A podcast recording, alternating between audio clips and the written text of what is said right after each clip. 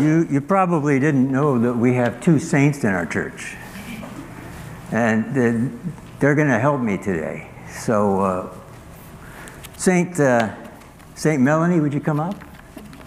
And Saint Ellen, would you come up? And just so nobody forgets these people are saints, this is Saint Melanie, and this is Saint Ellen. Thanks. Congratulations. Have a seat and help me today. Um, every pastor needs some saints around, right? Okay, um, let's see. Chris is in the middle, uh, Pastor Chris is in the middle of a series on soul care. Oh yeah, I'm going to take this off so you can read my lips. Um, and the saints, they can take theirs off too, as long as they're up here. Um, Okay, Pastor Chris is doing a series on soul care. It's kind of, how do we form, our, uh, how, how does the Lord form us spiritually? Uh, so I figured, well, I don't want to interrupt his series with some other teaching on whatever it is he's, his train of thought is, but I thought, well, let me, let's just do a sermon on an example of a practice that some of us use for soul care, including me. Uh, I needed an example for this, so I teach a, or lead a life group every Tuesday night, and um, so I just picked one of the scriptures from there. It's a psalm. It's the Psalm number sixteen, and uh, it was used in worship, and so I figured we could use it here. So we're going to read the psalm through once. We're going to read it kind of fast. The two saints are going to just alternate as they read through five stanzas. Do the best you can to just get the top level. We're going to go back and look at it a little closer, because I know what it's like to read a piece of pa a passage of scripture for the first time in a long time, and then and then what did that say again? So we're going to figure out, well, what did that say again? So, saints, take it over. Keep me safe, O God, for I have come to you for refuge. I said to the Lord, you are my master. Every good thing I've, I've comes from you. The godly people in the land are my true heroes. I take pleasure in them. Troubles multiply from, for those who chase after other gods. I will not take part in their sacrifices of blood or even speak the names of their gods. Lord, you alone are my inheritance, my cup of blessing. Your God, all that is mine. The land you have given me is a pleasant land. What a wonderful inheritance. I will bless the Lord who guides me. Even at night my heart instructs me. I know the Lord is always with me. I will not be shaken, for he is right beside me. No wonder my heart is glad, and I rejoice. My body rests in safety, for you will not leave my soul among the dead. I'll allow your Holy One to rot in the grave. You will show me the way of life, granting me the joy of your presence and the pleasures of living with you forever. Now I missed something. Right at the beginning, I missed something. I forgot to pray for the Lord to speak through his Spirit to us as we listened to the scripture. I forget that sometimes too.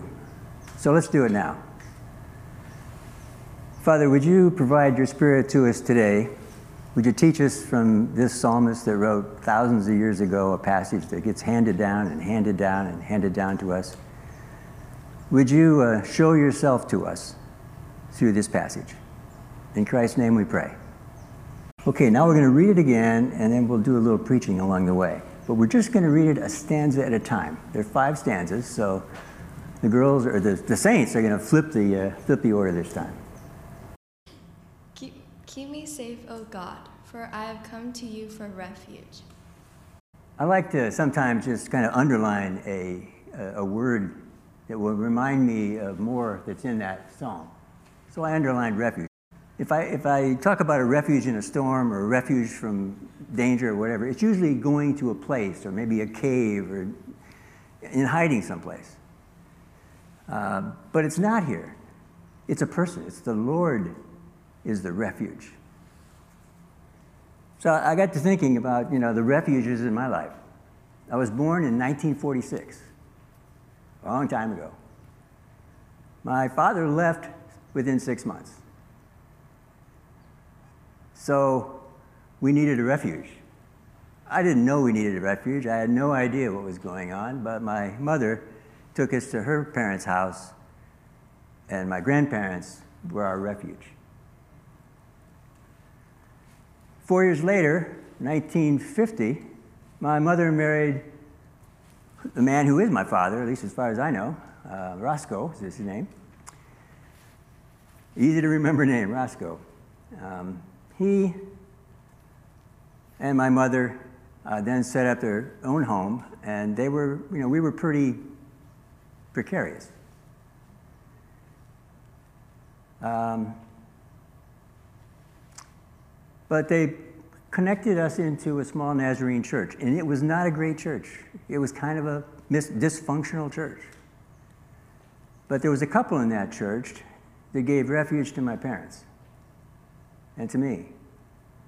They had a son a little older than me. They'd take me home with them to play with their son. You know, I kind of grew up in the Craig house on every Sunday. They'd take me home after church. They'd give me back to, at the, in the evening service, they'd take me back and t- give me back to my parents. The Craigs also, you know, were a refuge for my parents, and they found jobs for my dad and my mom, volunteer jobs in the church, and my mother was a good piano player, so they were a refuge for us. The church was a refuge, even though it wasn't perfect. You're probably thinking about who was your ref- ref- refuges throughout life. It's a good thing to think about. The Lord is our refuge, and the Lord worked through other people to provide refuges for me.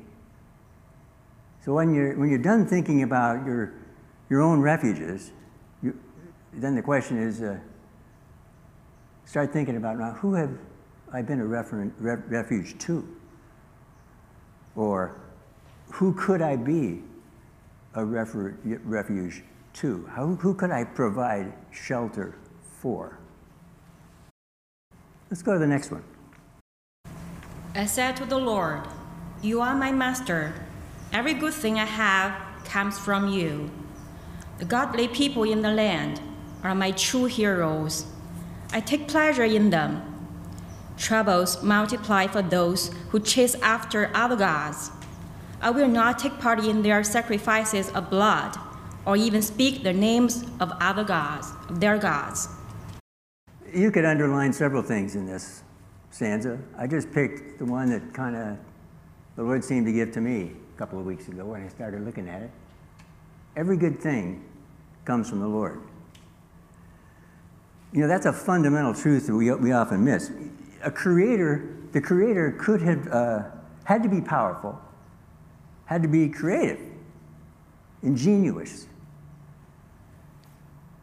but he didn't have to be good. People will create gangs, you know, uh, mobs, and the mob leader is powerful. And he's creative and, intu- and ingenious, but he's not good. In our case, the creator of everything is not only all of that, but he's good. By good, I mean he's, he's moral. He's the definition of moral. He's loving. He's good.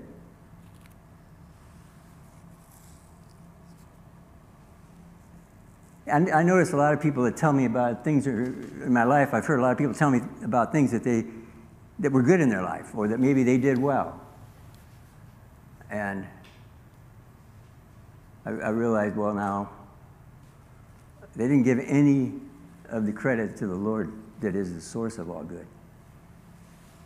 I wonder if they don't realize where that, where those good things came from. They came from this creator who had all that other power, but he was good, and he still is good. And so when I see something good, or when any of us see something good, before we go on to the next thing, we, we need to stop and say, wow, thank you, Lord. My grandparents wouldn't have been able to be our refuge if the Lord wasn't good. That little Nazarene church in East Broadway Nazarene Church in uh, East Toledo, Ohio, um, they didn't. They wouldn't have been much of a refuge, except the God that they worshipped, even though they were dysfunctional, the God they worshipped is good. So this week, let's notice the good that's around us. But when we notice the good that's around us, let's say to ourselves, ah, you know where the source of that goodness came from? Not because that person just is good-hearted or because they're generous. Or, yeah, but where did that come from? It came because their Creator is at the core good. How about reading the next one? Lord, you alone are my inheritance, my cup of blessing. You guard all that is mine. The land you have given me is a pleasant land. What a wonderful inheritance. Now, when I think of an inheritance, I think of something that I get when somebody else dies. Or I think about the inheritance I'm going to leave for somebody else after I die. I'm thinking a little more about that these days than about the former. Because all my, all my descendants, all my ancestors have died. Um, so what's left? Well, I, you know, I'm, I, I can give an inheritance to someone else. But this is different. It's not some kind of wealth. It's not a piece of wealth that is the inheritance. It is the Lord. It's not talking even about heaven. Well, although you could, we can look at heaven as an inheritance, but this, this thing is talking about, this, this stanza is talking about the Lord is my inheritance. Think about that. It's a person. Now, this goodness that's sprinkled around in the world, uh, it's kind of like the, the parent that's getting older, and they're going to die in the next twenty years, or fifteen years, or ten years. They know they're gonna, that's going to happen. I'm, you know, I'm in that category.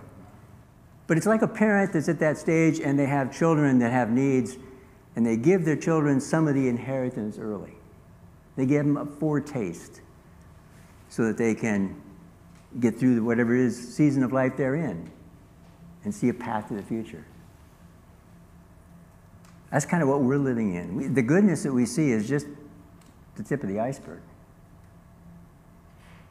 But part of that tip of the iceberg is the Lord's presence in our life now. Just as it is that my, if, I, if I give resources to my kids, my presence comes with it. Now, it may not be a good thing from the kid's point of view, depending on the parent. But the parent we're talking about here is good. It's a really good thing. It's a foretaste of what's going in, into the future. Okay, let's do the next one. I will bless the Lord who guides me. Even at night, my heart instructs me. I know the Lord is always with me. I will not be shaken, for he is right beside me. How much guidance have you ever received in your life when you're asleep? You know, how much coaching? Uh, my baseball coaches never helped me get better while I was sleeping. But this psalmist is saying, hmm, even at night, my heart instructs me. And the reason his heart is, he knows that the reason his heart is able to instruct him is, is really the Spirit of the Lord, the, the Spirit of Jesus, we would look at it. It happens a lot of times in my life. In fact, what I do with these scriptures every week, almost every day of every week, is spend a couple of days on a scripture like this one. And in those couple of days, invariably, I pick a stanza, a piece out of it, and it's the last thing I put in my brain before I go to sleep. And if I'm up in the night, it's the first thing I go back to. I can't tell you how many times in the morning a problem that seemed intransitable, intransigent the night before is kind of like, I get it. That's how you look at that. That's what I need to do. The Lord instructs us at night. Crazy thing, I know, and it's a simple thing. It doesn't take you any time. You're going to sleep anyhow. But the Lord doesn't sleep. You know, he, he can You can get, in fact, it happened to me last night. I thought I was, knew what I was going to preach last night. Uh, I woke up this morning and it was real clear, not even waking up. I mean, through the night I realized, oh, wait a minute. I got to rewrite that. I missed something. I missed something else. What you're, what you're, what you're hearing this morning, seventy-five percent of it came last night, between last night and this morning.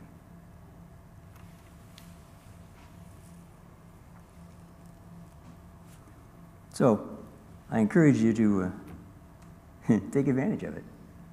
You don't have to, I mean, you can get your sleep and still be enlightened in the process. And uh, you'll probably sleep better. The, the net result of this kind of guidance that we get from the Lord, as it says here, I didn't underline it, but basically it's confidence. I will not be shaken, that last line. I, I will not be shaken, for he is right beside me. You have trouble living, you're insecure, you have some, you know, insecurity issues that just are troubling you. Um, the Lord is our, is our uh, as, as the Lord guides us, we do get confidence. Sometimes it takes years, but um, the Lord will play that role in your life, I guarantee it. One more. No wonder my heart is glad, and I rejoice. My body rests in safety. For you will not leave my soul among the dead, or allow your Holy One to rot in the grave. You will show me the way of life, granting me the joy of your presence and the pleasures of living with you forever. One of the sidelines I, I do is I, I work with different people, um, usually men, mostly men. And I've got a fellow that I work with now that he lives in another part of the state, and he likes to write.